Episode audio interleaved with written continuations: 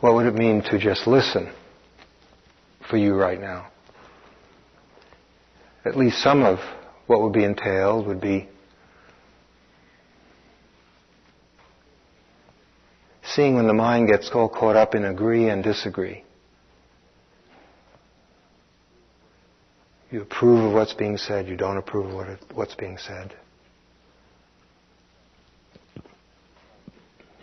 You start hooking it into some of your other understandings. And by this or other means, drift away from the moment. Or you're kind of in the moment, but there's static in the background. You're listening, but the mind is thinking about all kinds of things, sometimes in response to what's being said, and other times we just drift off, right? We just think about things that have nothing to do with what's going on here. You could be anywhere, Toledo, Ohio, and then you come back. But so the practice of intimacy is not that you decide that you're going to be intimate your listening is going to be really true listening for the next however minutes. But you notice when there is that immediate hearing and when it's impeded, when something gets between you and just simple listening. And I've just mentioned a few things. I'm sure if you listen, you'll discover them. Actually, the art of listening comes about mainly through becoming aware of inattention. And obviously what I'm saying is not limited to this evening, but listening in relationships that we wish to be intimate. Intimacy and real listening go together. How can you separate them? It's the same thing in a way.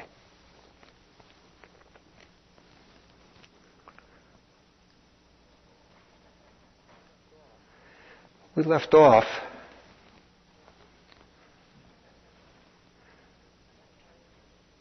what I was trying to convey was that one of the main things that we do is that we separate ourselves from our experience by thinking.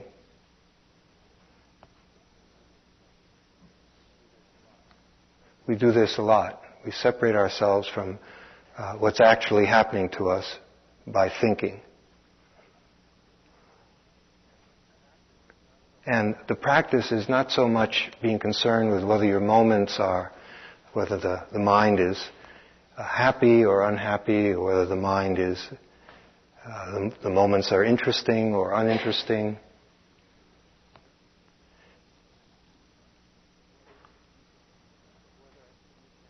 But whether you can be in touch with the way the moment is. The way it actually is in that moment. And that's a real shift in orientation. It's a rather radical reorientation, which is if you've tried it, you know that it's not so easy to learn. We keep adding to what's happening to us. We keep filtering it.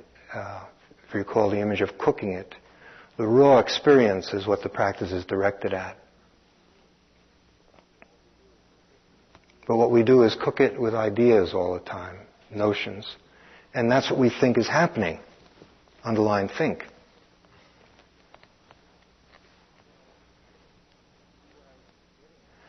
What I was getting at also is that so much of the reason that we don't stay in the moment, that we aren't intimate with what is actually happening right now, is because our mind is very much trained. It's very calculating. And it's it's received a great deal of training in what you could call in order to thinking. Everything is in order to. Whatever it is we're doing, it's for some other reason. We're doing this for that. So if we're at A, then our mind is on how do we get to B? And some of us who are real express trains, we want to get from A to Z in one step. And the practice is learning how to get from A to A. Well, why do you need to learn that if you're already there? Where else could you be? You're at A. But are we? If we're at A and a corner of the mind is all caught up as how we can get to B or whatever, then we haven't attained A.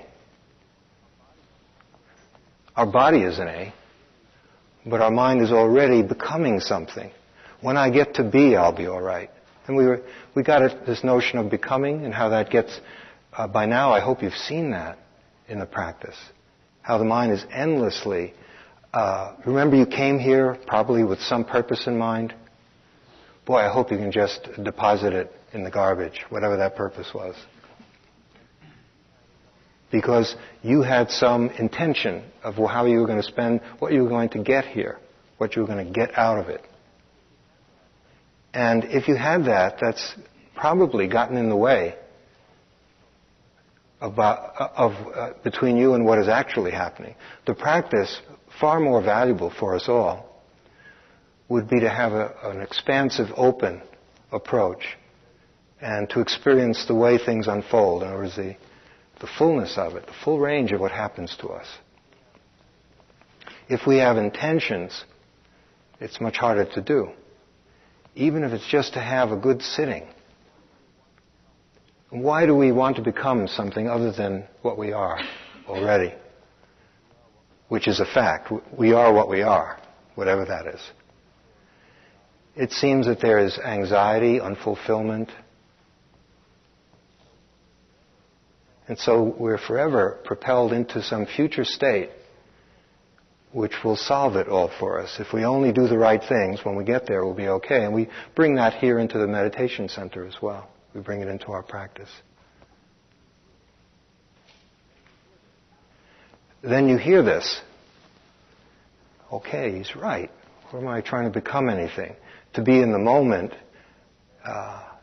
in a sense, everything is both a means and an end. Each moment is absolute truth. It's precious for its own sake. It may lead somewhere, and actually, it's not really odd if you've done this for a while, but it may sound odd. If you want to get to some of the places that you all want to get to, the best place to get there is not by trying to get there, but by getting where you are, getting to where you are, being exactly where you are, learning how to do that. Because what is being said, what is not being said, is that enlightenment doesn't matter. All Buddhist teachings are about enlightenment, about the actual possibility of being free, of being liberated from suffering. Well, that sounds like a goal. It sounds like we're not free now, and that in the future, if we are good yogis, we will be free, if we do exactly what we're told. Sit the optional sitting at night.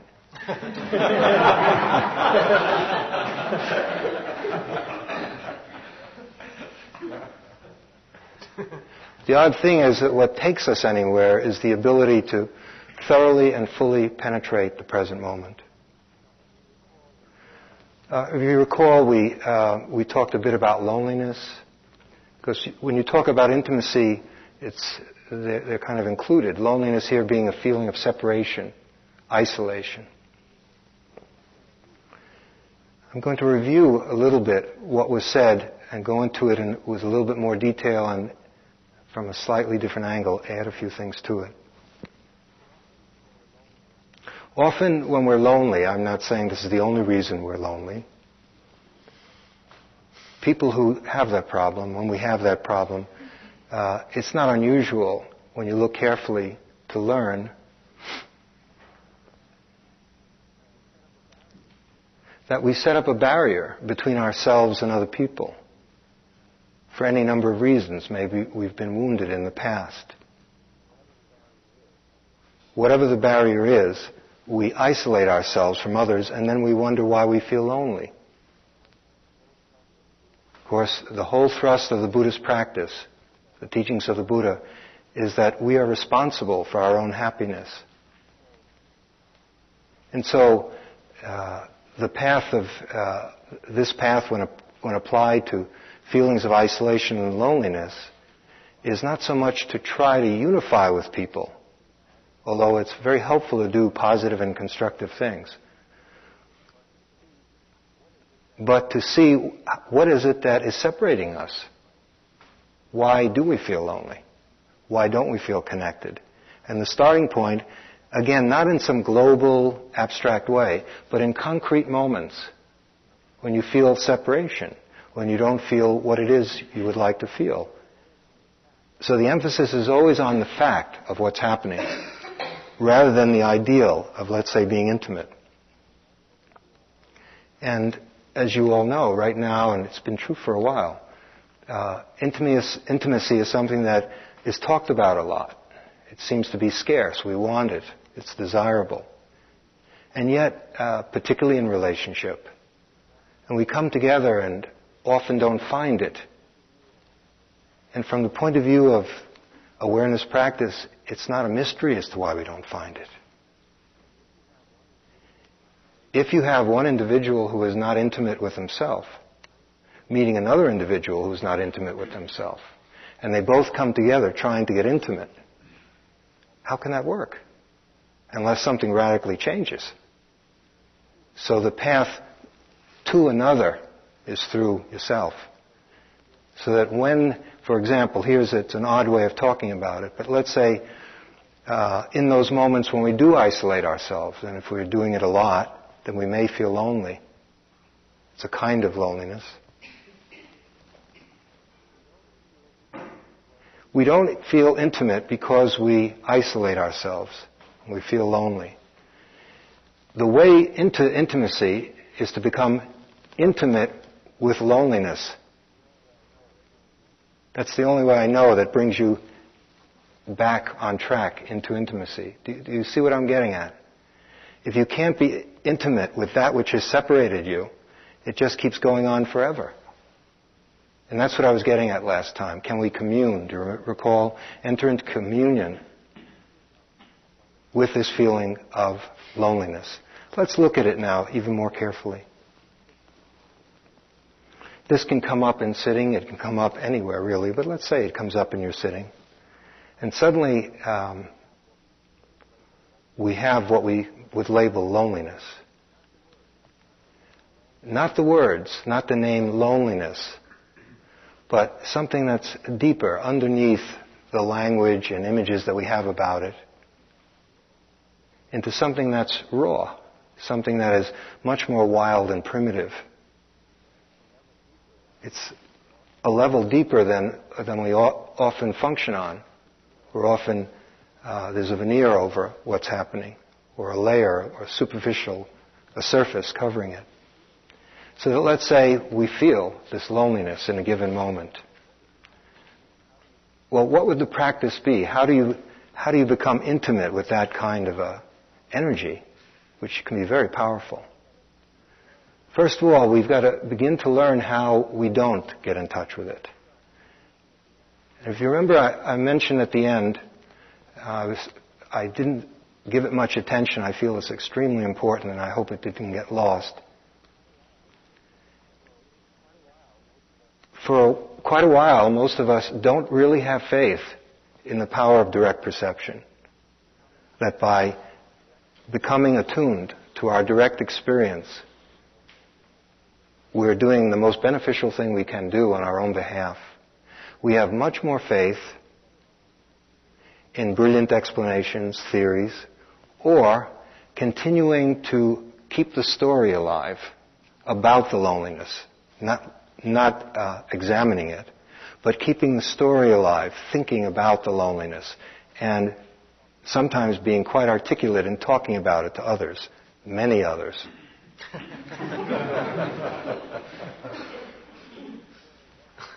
Why would we prefer that to actually looking at it? It's not that I have the answer, but I certainly know that at least sometimes, at least in the story, when we're keeping the story alive about us and our loneliness, we're still the center of attraction. We're the star, the center of the universe. To really penetrate into loneliness, you have to leave that behind. Okay, let's move closer But in order to move closer, we have to see the many ways in which the mind doesn't want to feel certain things. Now, when I'm using loneliness, but in interviews, people have talked about shame, about depression, about sadness, about mourning, and so it's really the same. We're very similar. So insert something else if that's what's more meaningful for you. So we escape from the immediacy of what's actually happening, the rawness of it, the naked truth, our truth. No one else is feeling it. It's only us. By theorizing, explaining it away, denying it, repressing it, justifying it, defending ourselves, blaming someone else. It's the alienation of society. We've read enough paperbacks to arm ourselves, and now we're off the hook. It's an alienated society. Or heroic putting up with. In other words, we have an amazing capacity to put up with terrible circumstances till finally we can't stand it anymore, and then we explode and we do the right thing. More and more, I think that wisdom is the last resort for all of us. It's like when we used up everything else, okay, I'll try to do wise action. I'll behave wisely. God, do I have to really behave with some wisdom? Yeah, you've used everything else up. I wonder why. Why don't we? It's so much more helpful. Wisdom is just clear seeing, intelligence, living on our own best behalf, with our own best interests in mind. Okay, so there's so many ways to escape from what's happening in the moment. But let's say the day comes where the loneliness surfaces. Please move with me. Really, really stay with me. If you can, if you're feeling something right now, feel it. What is the quality of attention that we're talking about bringing to that anguish? It's not the word loneliness. It's not any word. We use the word mindfulness. That's another nice-sounding word. But what does that mean? We can try and hint at it. We use it so often that at times we don't even know what it means anymore. It's a perfectly good word.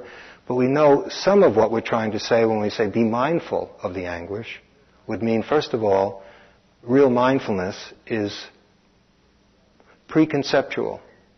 There's no thinking in it. Its job is to mirror what's happening. And when it's real mindfulness, it's a clear mirror, and it just reflects what's there. It also is not for or against anything. Mindfulness can only happen in the present moment, right now. Those are some attributes, some of the things that we're talking about. I'd like to use other language as well. I'm trying to say the same thing, but to evoke something in you. In Cambridge, which is where we all live, words like innocent, naive, are not very good words. It's, thickly populated with intellectuals, and the worst thing anyone can say about you is that you're unsophisticated or you're innocent or you're naive. And maybe that's true. If you're naive, maybe you do foolish things. And why'd you do that? Well, I guess I was just naive. But in Dharma practice, naive is a good word. Innocent is a good word. Unsophisticated. These are just other ways of saying beginner's mind, don't know mind. Coming to that anguish in that place that hasn't already concluded what it is, that doesn't have all of the past, it's not living in the shadow of the past, but it experiences whatever that is in that kind of a direct and fresh way. Now, if the mind in that state can touch the anguish, if it can touch the anguish, really come in contact with it, sometimes something very beautiful can happen. Perhaps you've experienced it in small ways. Transformation can happen, and of course, enlightenment experiences are made out of that. In that moment, when we're not on the track of thinking, but we're on the track of direct experience. We're in touch with the anguish just as it is.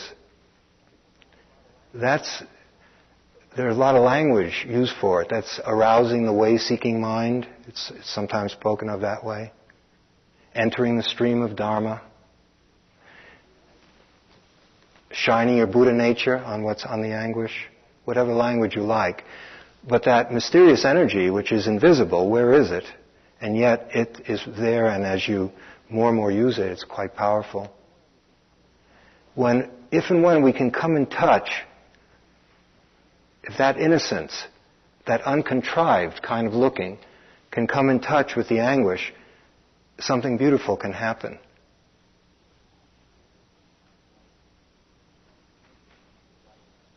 Transformation can happen right in that moment. And I'd rather not say that, sometimes the transformation is very powerful.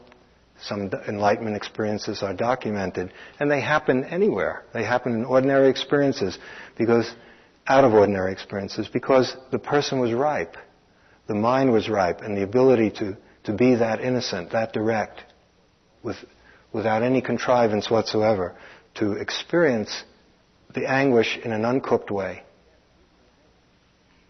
Again, it needn't be anguish. It can be a flower. Someone attained enlightenment just seeing a flower just fall to the ground. A rose petal, I believe, or it's not really, anything can do it. It's not in the thing. It's in the openness that we have, the openness of the heart to what's happening. Now, if you followed me this far, there's something missing. If you can accept, whether on faith or if you have some experience of what I'm talking about, there's something that's missing in that moment that makes it possible for that beautiful thing to happen. What is it that's not there? Something absent is making it possible for this transformation to happen. I'm not going to quiz you, but I would like you to think about it. I will tell you. What isn't there, and which makes the moment such a magical moment in a way, is you. You're not there. Me and mine. When it becomes my loneliness, I'm lonely. When it's attached to as being a being that is lonely. When am I going to be in communion? When am I going to be intimate, etc.? That prevents the opening that I'm talking about. In those moments where there's clear seeing, there's just anguish, but there's no one who's in anguish. We've left the big problem behind, even if it's just for a few moments. I don't know about you, but I know my biggest problem. Larry. Too much Larry, not enough Buddha.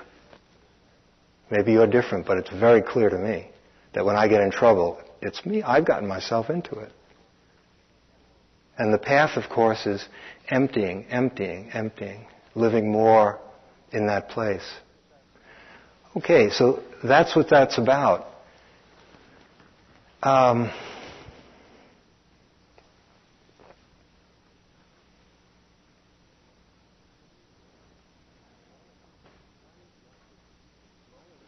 When loneliness is digested in this way, and I'm, not giving you a code book or a rule book that if you do this, you get that, but when those beautiful moments happen, you may come upon something that's called aloneness, which is very different.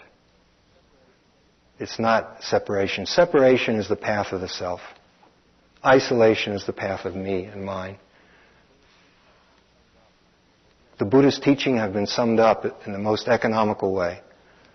That what the Buddha was saying is, under no conditions, under no circumstances attached to anything whatsoever as being me or mine. If you attach to your loneliness, you make loneliness, you have loneliness.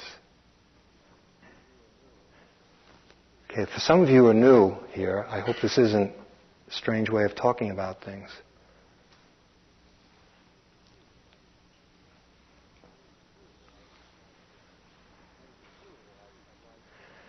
there's a clue that I'd like to, because it gives us a sense of direction in the practice. If it's really true that in that moment, when that innocent mind touched the anguish, and because we weren't there, in the sense, there was clear seeing, but there was no self-conscious vipassana yogi who was doing the seeing. There was just the seeing, because the attentiveness was that attentive. If it's true that that's such a beneficial moment, can you see that that is, by taking care of this moment, if you want enlightenment, it doesn't drop from the sky. Depth in our understanding and our seeing, it doesn't come from outside of us. The very confusion that we have is the materials, is what clarity is. Clarity and confusion are all together. They're intimate. And so we're talking about the deepest truths as well as very ordinary ones. And I'd like to give you a few, a range, use some more examples, which I hope can make this so concrete for you. When we want to become, which is so common for us, and we hear about enlightenment, and we want to get enlightened. But then we hear that's just a big ego trip anyway. So then the ego, the Buddha talked about the other. The Buddha, I've rarely been able to find anything that the Buddha didn't already think of. Because the other side of that is not becoming. First you want to become, but it's really the same thing as when you try to not become. And here is a Jewish story which I think sums it up very quickly and clearly.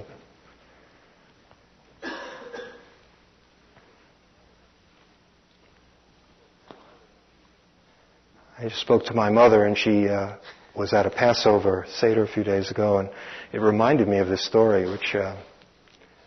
I think I hope I'm not just making something up to get the story in, but I think it's appropriate for what this is.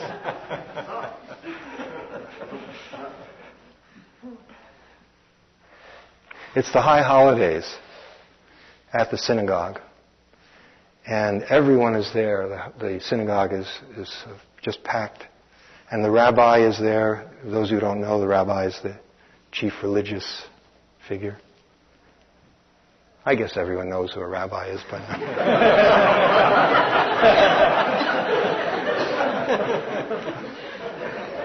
I'm still attached to 1950 or something. Okay.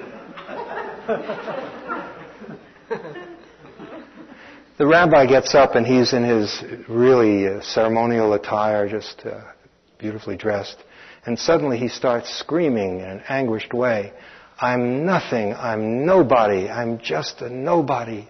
There's absolutely nothing here." Oh, and everyone's so moved.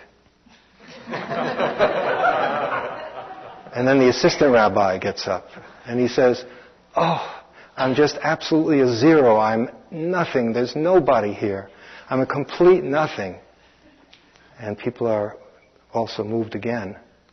What wonderful teachers they have. Then the janitor gets up.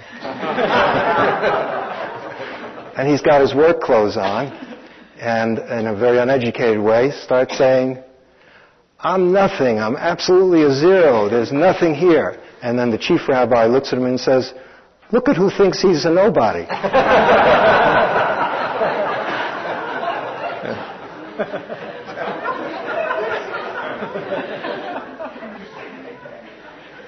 So it's hard to slip out of that trap.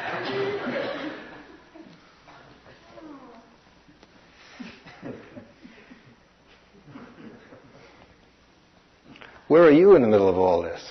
Have you had any feelings today of anything about how your practice is unfolding or where it might lead to? Let me give you some more examples. What I'm hoping to do by these examples is, by the end of our retreat, whether you want to live this way, of really devoting yourself to be intimate with your experience. It's not meant to be just for IMS. It's a way of life, really, where more and more we learn to remember to be in first-hand touch with what is actually happening to us right now. What I hope is, through these examples, such phrases as be here now, living in the now, and all these, which have become somewhat like cliches, which are used a lot by everyone, that it takes on a little bit more of a concrete feeling, that it's in this practice, it's quite palpable. There's a real texture to it. There's a real difference when you kind of slip off and go into the mind path and start into the thinking path rather than into the Dharma path.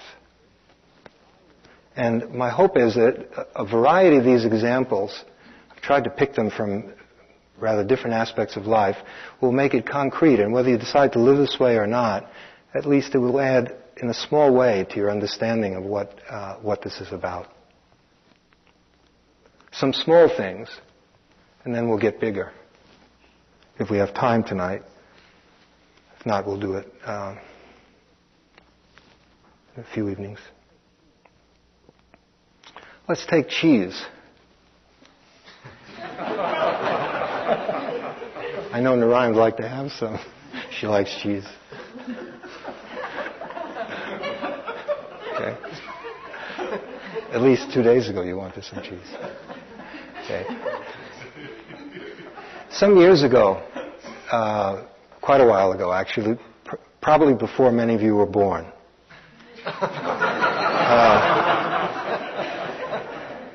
Things French were in vogue. Now things Oriental are in vogue, right? Everything Oriental is good. Things French, everything's French. With the croissant was not just a part of everyday life. It was in a special place that only those people who really understood, who were deep intellectuals, they knew where to find a special coffee shop that had croissants and French coffee and French everything, including French cheese. And people would spend their junior year abroad in Paris, and that was considered the most wonderful thing you could do. And drop a French word now and then. You don't hear that done so much. Now you hear, you know.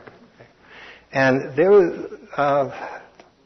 I know a person who, when we were doing this practice, reported, you know, in being aware of what was happening, what she noticed was a French cheese that she'd been eating for 10 years, that she didn't like it at all.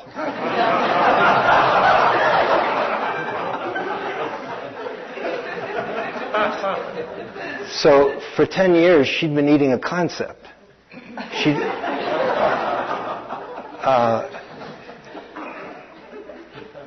That's what I mean by we cook our experience. The taste is irrelevant. The important thing is that it's French. Okay, it wouldn't surprise me, and only you know, if now what's being replacing cheese is tofu and tofu burgers and tofu pups and rice milk and, you know, all these other things that people seem to like.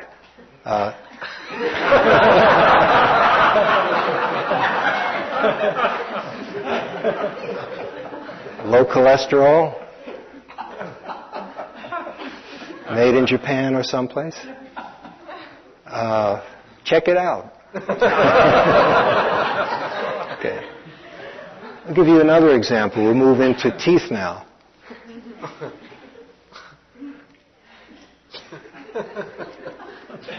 You're feeling a certain kind of stirring in the tooth. It's not so pleasant. Oh my God, no. This is going to be, it's going to be a root canal. I'm going to go there. It's going to cost me hundreds of dollars. I hate it. The injection, the Novocaine, the dentist talking incessantly. I don't want to, you know. And so the mind is brilliant. Now it moves away from that intimate experience of something that's going on in the tooth. And it will do all kinds of things to take itself away from that, separate itself from the immediacy of the experience, because to take it seriously would mean to go to the dentist, and that's the last thing you want to do. The practice more and more is seeing that, and it's staying with that stirring, or whatever you want to call it. I don't even want to call it pain. Let's call, maybe it is a bit of discomfort. Something's happening that doesn't usually happen in what we call a tooth. And if you stay with it, sometimes what it leads to is it's just episodic. It just comes and happens, who knows why, and then it's gone, and there's no need to go to the dentist. At other times, if you stay with it, it's really obvious that you should go to the dentist. There's an intelligence in us that isn't just all this thinking and figuring it out and conceptual, so that from the point of view of practice, staying close to our experience is staying close to intelligence.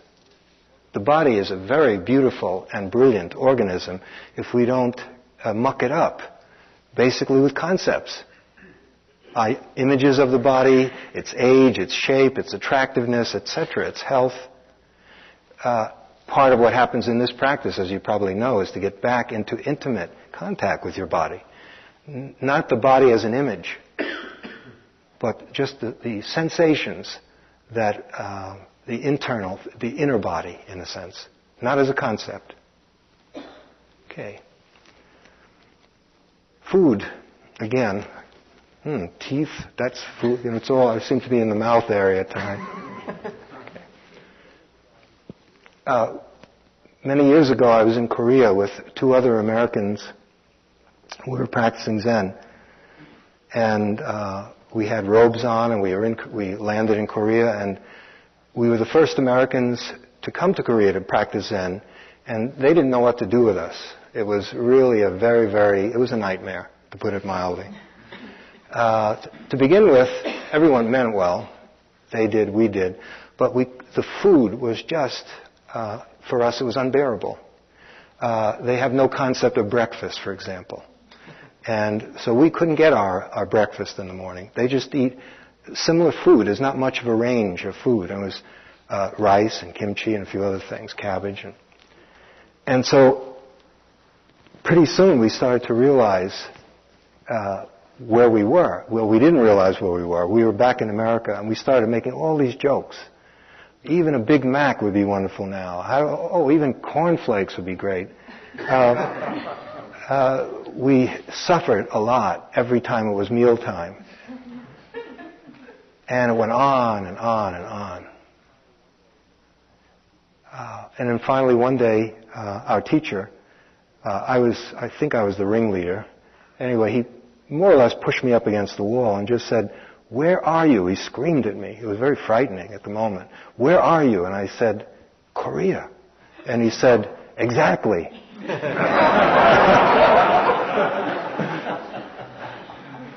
So you've heard of the way it is? Well, in Korea, they just don't eat breakfast. It's not their fault. But we were not even tasting the food. From that point on, it got so much easier. Because our minds were all filled up with all this stuff. We were in the past.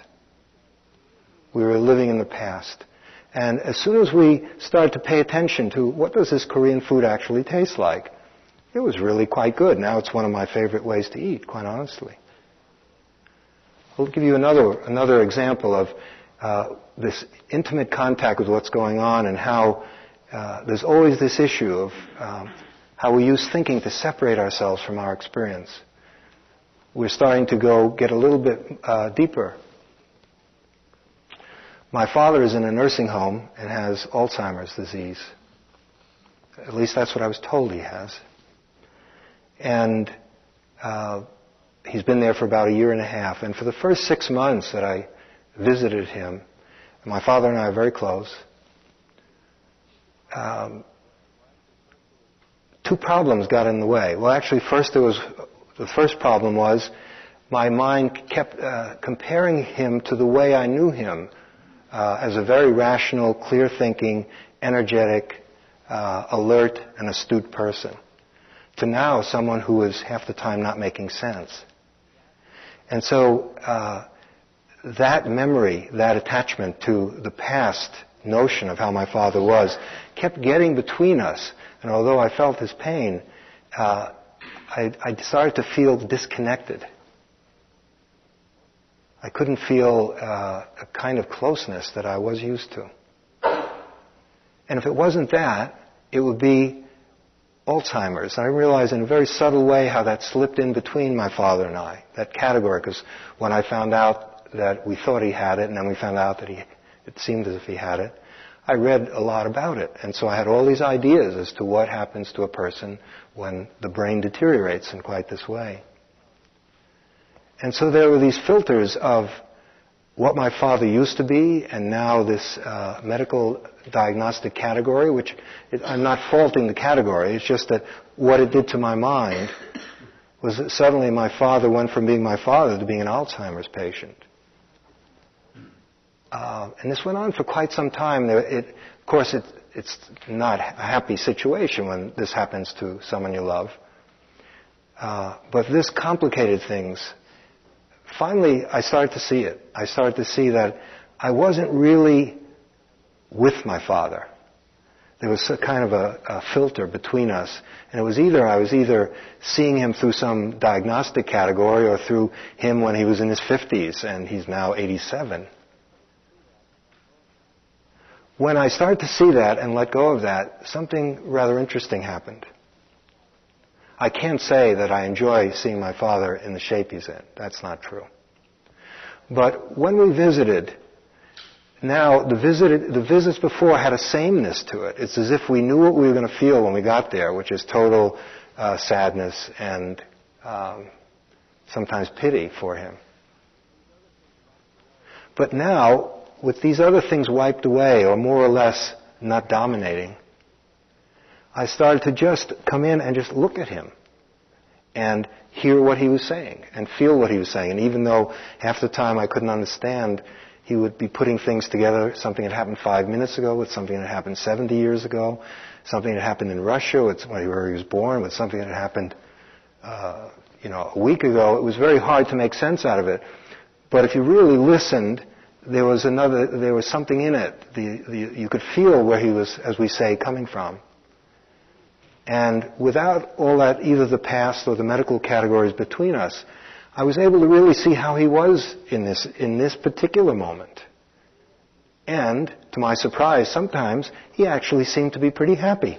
He was in a world that he had created, which wasn't bad, where he was a big shot in his new world inside of his mind.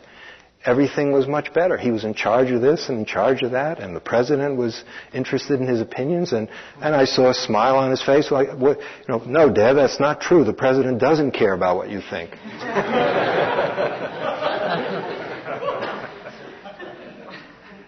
And it was very different because I could see how he actually was now without notions about, well, he couldn't have one happy second because he's in a nursing home. How could there be even 1 millionth of a second that's happy? But the truth is, I checked with some of the staff and nurses, and they said, oh yeah, he's quite a comedian sometimes, he's very nice, and he isn't just tormented all the time. Do you see what I'm getting at? That is, what the practice is aiming towards is to become real. In other words, we're real. Life is real if we're real. And the approach to it is not mysterious. It's noticing from moment to moment just how it feels to be you in this moment. It's learning, in a sense, how to be yourself. How odd that we have to sit and hurt our knees and our backs and all this just to learn how to be who we are, to allow ourselves to just be that. But I think that's a lot of what our practice is about. And when you're with the breathing, when you hear the sound of a bird, you really hear it just chirp, chirp. When you really just experience a breath in its nakedness, when you just feel your foot touch down on the floor and you feel a certain sensation in the foot, when you eat and you now, if you're eating more slowly and you're quiet, chewing, careful, and you feel the sensations that come about because of the food. You feel the taste. You taste the taste. You see the color of the food. You really smell the aroma of the food. These little things may seem inconsequential. Why would I want it? Why do I have to do so much of this? But when we bring that mind of innocence, that naive mind, to our anguish, it's in principle not different. It's not different than hearing chirp, chirp, or experiencing the sensations in our feet. It means the uncontrived, direct, simple a natural experience of what's happening in the moment. And as we learn that on some of the, on the breathing and other things that are not so highly charged, in short, every moment that you're mindful is a moment well spent. It may not be dramatic, and if you're constantly wanting a payoff, constantly doing something in order to get something else, it's going to be hard to do this practice for the remaining days. But if you can see everything, the practice does lead somewhere. It's not a dead end. We're not here to learn how to just be aimless and random and siesta time, just do nothing, live under, who cares, no goals, nothing, no ambition, just lose our job, aimless, shiftless people.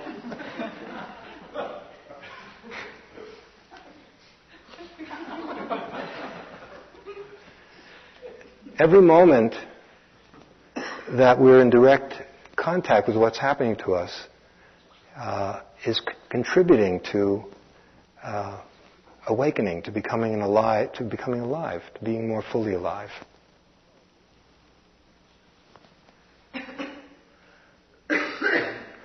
Tomorrow the instructions will change a bit. Some of you have been concerned about that. It's nothing to be apprehensive about. We've given these instructions many, many times. No one has perished as a result of it. Maybe we make it too different. Tomorrow there are going to be these new instructions. I really going to be a little disappointed. It's still, again, to be mindful. What do you think we're going to say? But some of what we're going to be learning tomorrow will be how to pay attention to the wide range of experiences that make up a human being. The Buddha was known as someone who had mastered come what may seeing. I've always loved that phrase. It says so much to me. Come what may. He learned how to do that. No matter what it is, he could look it in the eye. Wouldn't that be wonderful if we could do that? Can you see how that's already free? That you're not wasting so much energy struggling and trying to fix everything and get somewhere and become someone and escape and hide and deny and protest and put up with and heroically and all the rest of it. So tomorrow in a small way the practice extends things where we're going to get some experience in being aware not just of the breathing but of the full range of whatever is there, just the way it is in that moment.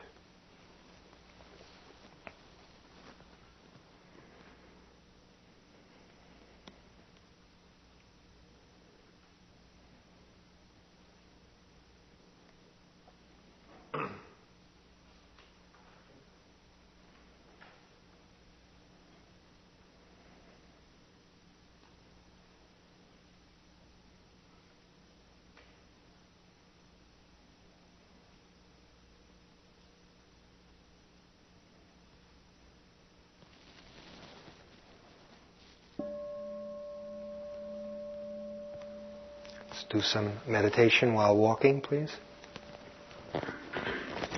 When your time for interviews comes,